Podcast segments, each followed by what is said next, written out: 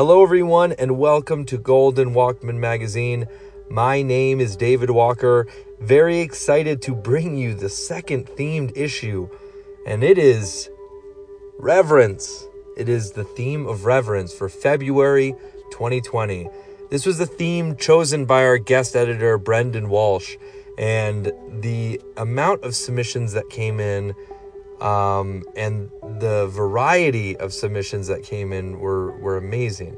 Um, so we were we were so excited that that Brendan was able to sift through so many options and and have basically his his pick of of great amazing work. So um, we're we're so excited that of the of the choices that Brendan made to put this together and so excited to bring it to you. Um, just a quick word before we go into this, because uh, it is different from our normal issues. Uh, this is a, uh, a thing we're doing every month. So every month we have a new guest editor, we have a new theme. Um, so if you're interested in looking into this, please go to our website, goldwalkmag.com, and and take a look at any theme and see if anything speaks to you, um, and submit to us. And keep trying because every month is something new uh, a new editor a new theme. So um, with that uh, I'm, I'm not going to talk anymore. We're, we're just going to get to it. The one thing i will say uh, here is that um, at the end uh, you will hear brendan uh, walsh talk about his choice. Uh, his choices here and his process of, of choosing everything and, and um, what it was like. So I hope you enjoy that insight as well. Um, but let, let's get to it. This is uh, the theme of reverence from uh, the guest editor, Brendan Walsh.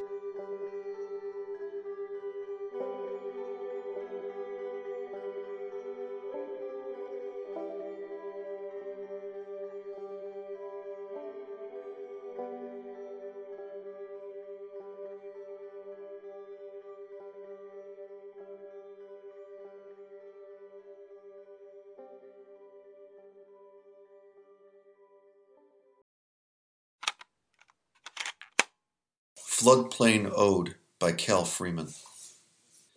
Bird laughter in the bougainvillea that drapes the weathered trellis, cool shade, mosquito lair, reticular leaf shadow, triptych shadow of a picture window on stone spaced out like teeth, allegory about sloth and ornament a wash of character names hemorrhages from the disregarded earth. Joe, Debbie, Charlie, Carrie, Jesse, bipeds dreamed up by crow and chickadee, specks in a long descent. Catkins and samaras, wind-blown cottonwood seeds, litter the ash bowl Dam teeming with life lime green pods of moss sewn like glue between tied containers and chucked beer bottles. On the WPA pedestrian bridge spanning the park and Heather Lane, shock of brown and white fur left over from some pre dawn predation.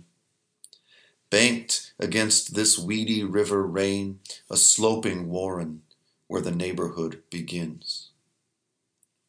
The latest cataclysm is for them and all of us who have felt a few times like the mallards that lift off creek scum to arrow into nature. To find the guidebook's nouns evoking birds that militate against solitude, whose only faith is instinct. Nothing they experience is a metaphor they spend their lives embodying. At the core of this hard ground, something tells the honey locust leaves to peel themselves away and float. Grouse listen with hollow bones and refuse to flush. Let this be the one that praises them, the chickadee as well as the robin, the wood duck and sharp shinned hawk, the burdock that grows in drab clusters along the banks of Ecorse Creek.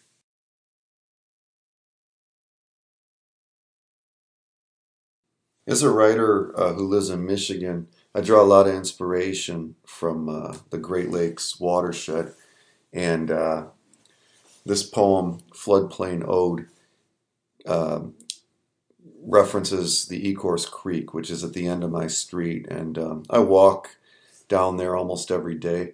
Um, I live in in Dearborn, Michigan, which is the hometown of Henry Ford, and um, it's uh, it's an interesting uh, kind of industrial town in the Midwest. And the Ecorse fascinates me because in the spring, with the heavy rains, it'll often flood the neighborhood, and it um, it uh, becomes a real um, river and you know a, a, a flowing body of water with a quick current. But when you get later in the summer into August, it dries up to basically a trickle, you know. And um, I always like to go down there, especially after the rains, and, and check it out and look at where the water levels are. And I also appreciate the fact that if you follow it uh, to the east of where I live, down to the uh, Trenton Channel of the Detroit River, um, it pours into the Detroit River, which then pours into Lake Erie, which eventually connects to the St. Lawrence Seaway. So I like to stand at the end of my road and imagine how I'm connected by that little dirty creek um, to the waterways of the rest of the world. And um, in a lot of ways, I think that creek is an environmental bellwether for, bellwether for how um, our area of the world is being treated and how our natural resources are being treated. Um, and uh, a lot of times it uh, it offers us a negative report, but I also find it um, its persistence despite the uh, environmental damage heaped upon it somewhat inspiring. Um, so uh, I wrote Floodplain Ode um, with these real staggered short lines and um, a lot of enjambment, and uh, it uh, it kind of reminds me of the the prosody kind of reminds me of the temperamental uh, nature of that body of water that I was referencing, and um, I uh, really hope people enjoy listening to the poem. Thanks.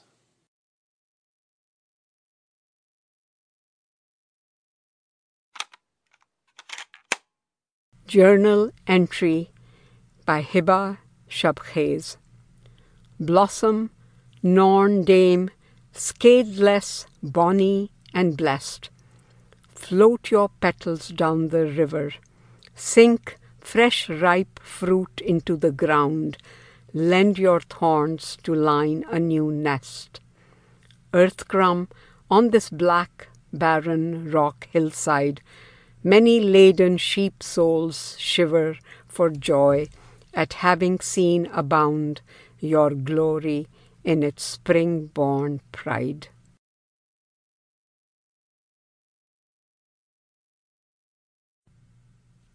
Hi, my name is Henna Ahmed, the surrogate reader for this piece. The author Hiba Shabkhez wrote a short analysis of her piece, which I will read now. Quite a few of my poems come from random things, scarcely noticed at the time, that jump together into an idea. I usually scribble the key words or fragments down on a poem seed card and wait for them to grow. In this case, it started with the title Journal Entry, which leapt out of a perfectly banal blog post on gratitude journaling. Then came the flower seen out of a bus window at the end of an exhausting day, and finally the Norse legend of the Norns.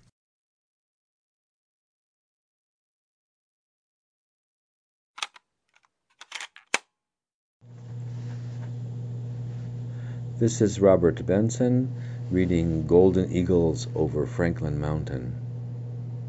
It begins with an epigraph from the Franklin Mountain Hawkwatch Report 2018 by Andy Mason.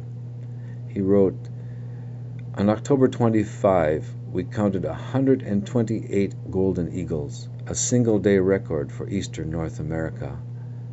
The previous single day high was 71. The reason for this golden eagle push is unknown. The scaffold bristled with digital yashicas with clamped on scopes on monopods strutting in khaki and camouflage, as a flock of hawk watchers scanned quadrants of sky from Otsego to the peaks where the Susquehanna swerves into the valley and east. I stood by, naked eye aswarm with floaters the one, the other useless that magnifies and smears every human face. Peter, half felled by flu, and Becky tallied the count, and helped the dozen some visitors identify specks that could be buzzard or goshawk or harrier or sharp-shinned or rough-legged or Coopers or red-tailed hawks or merlin, falcon, kite, or kestrel among twenty-nine raptors listed, including unknowns, hoping for goldens riding the polar stream from Canada, or better, one gliding low and hungry on a hunt. I couldn't see diddle, and it seemed weird to me to have the drum, but to my hand ungloved the skin felt warm and taut.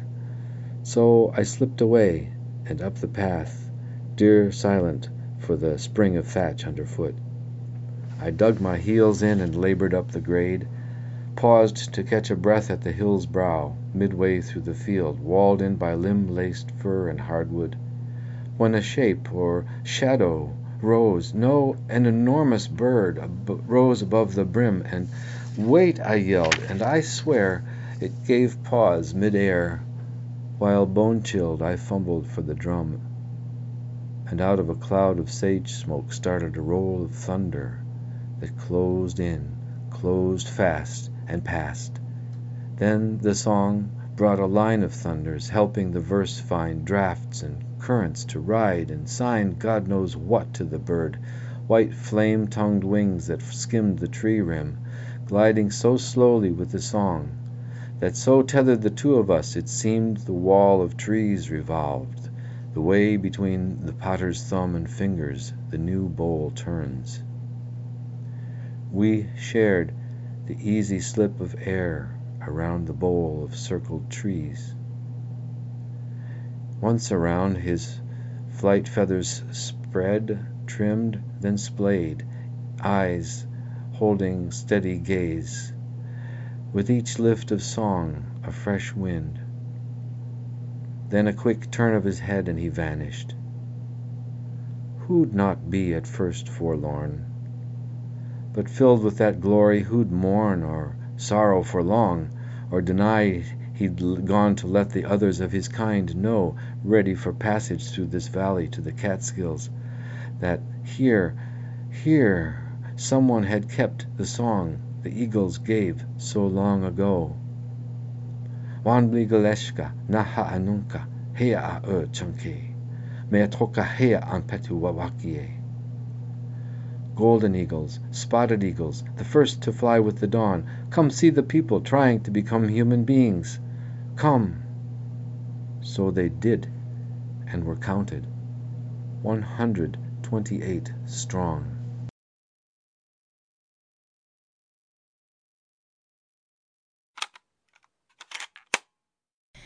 My name is Lynn Shapiro, and this is my poem, Summer of Snakes.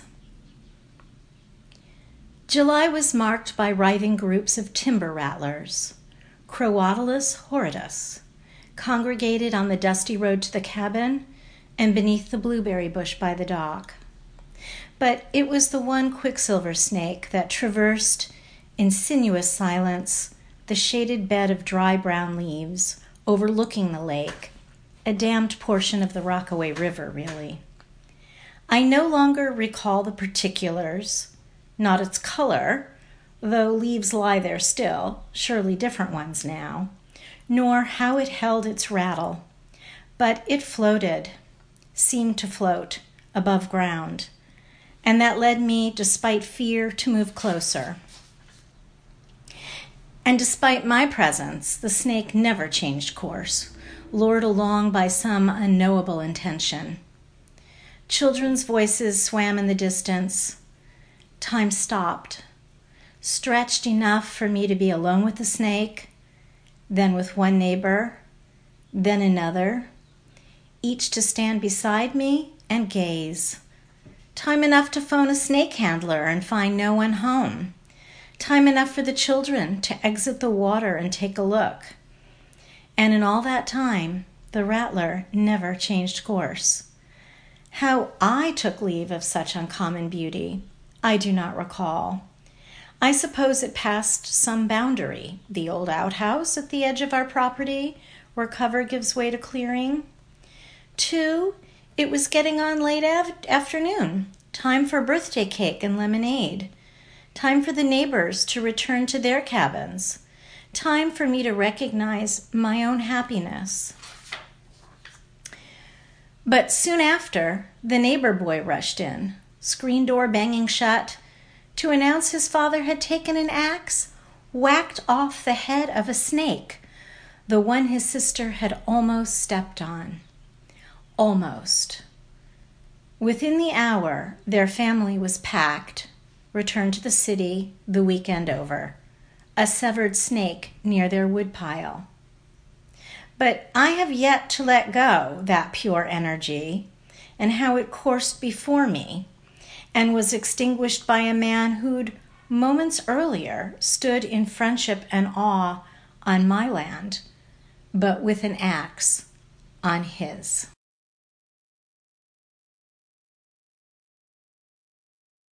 Um, Summer of Snakes took me forever to write, especially the ending. Um, maybe 10 years of editing and reworking the poem.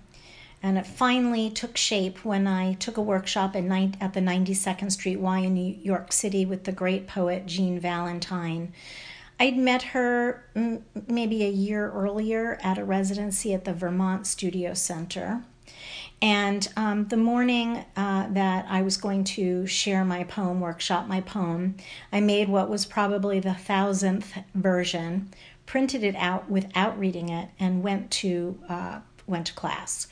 Before reading the poem aloud, I felt this distinct dread that I often feel um, that once I read it, I would know that it, didn't work, um, but everybody in the workshop would put in their two cents. Uh, but instead, this time when I read the poem, I realized I'd finally nailed that last line and I was incredibly pleased. And it was for me a profound proof that some things that um, you stick with and stick with, there is a, a, a time that you finally find what you're looking for. Um, I at that workshop I had included an epigraph with a poem that I eventually dropped, but I think it's worth sharing with you here it's a quote from the Native American poet Leslie Marmon Silko from Laguna Pueblo in New Mexico. And I quote Reports by the Spanish troops and the Catholic priests recount their diligence in hacking up these giant rattlesnakes or burning them alive in the name of Christianity. Now, while this is a very uh, intimate and reverential poem for me, I do believe it has a great deal to do with my larger interests uh, uh, that involve nature and culture. And the timber rattler is endangered in the state of New Jersey where I live. It is therefore illegal to kill it. And ironically, the man who killed it was a lawyer. So this poem struck me as an important poem, and I stuck with it for a very long time. There's two other things I'd like to bring up here. Um, one is that on the written page, which you cannot see, the poem moves like a snake. There's lots of space between clusters of words, and therefore, time, one of the themes of the poem, can be felt in those spaces. And hopefully, that space, that time, was there in my reading. And to close, I have a little uh, addendum, a tiny poem that I wrote much later called Snake Postscript. The rattlesnake, severed by a neighbor, divided like lilies with a shovel. When out dashed a mouse, a tiny gray Jonah, surprised by light and air and second chances.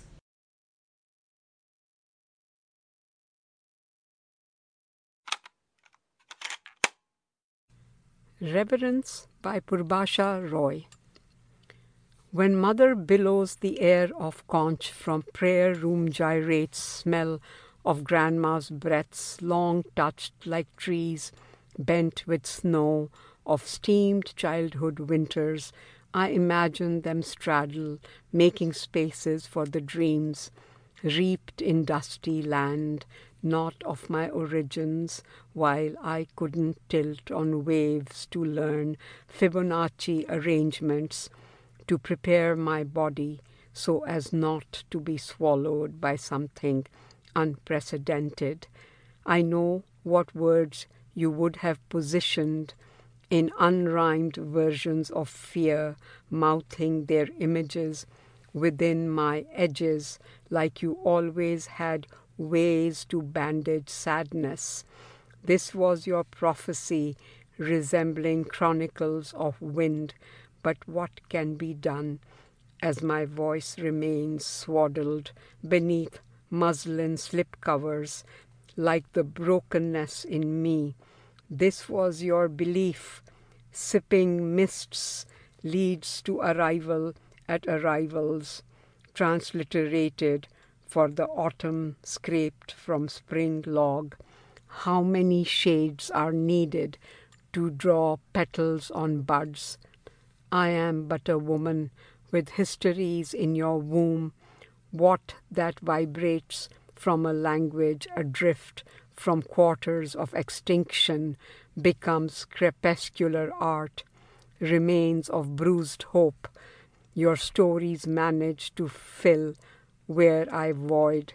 Now I know of miracles as little gods who visit our lives in guise of efforts to tie celestial buckles of tomorrow and take a race to beat this limiting expanse, winged creatures substrated out at each damp milestone, how you reach out to me from some other life, your whereabouts unknown to me. I want to tell you, I have raised my jaw from the floor, drenched with grief. It's no surprise these days I see me as emblematic forest light, something between subtlety and inner peace I picked from flooding memories of you, reaching out to each subset of mind.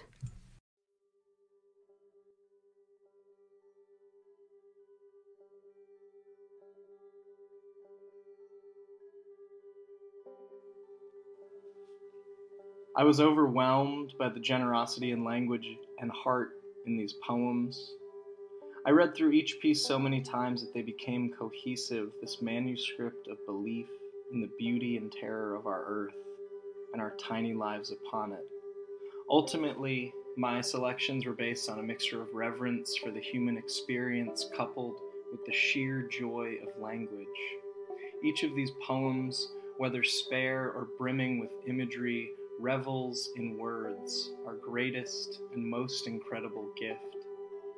I was most impressed by the ways that the theme of reverence was interpreted and examined by these authors, who each constructed a world where gratitude and awe thrive, transform landscapes, and reconstruct the shape of life itself. My serious love and thanks and reverence for all who sent their work.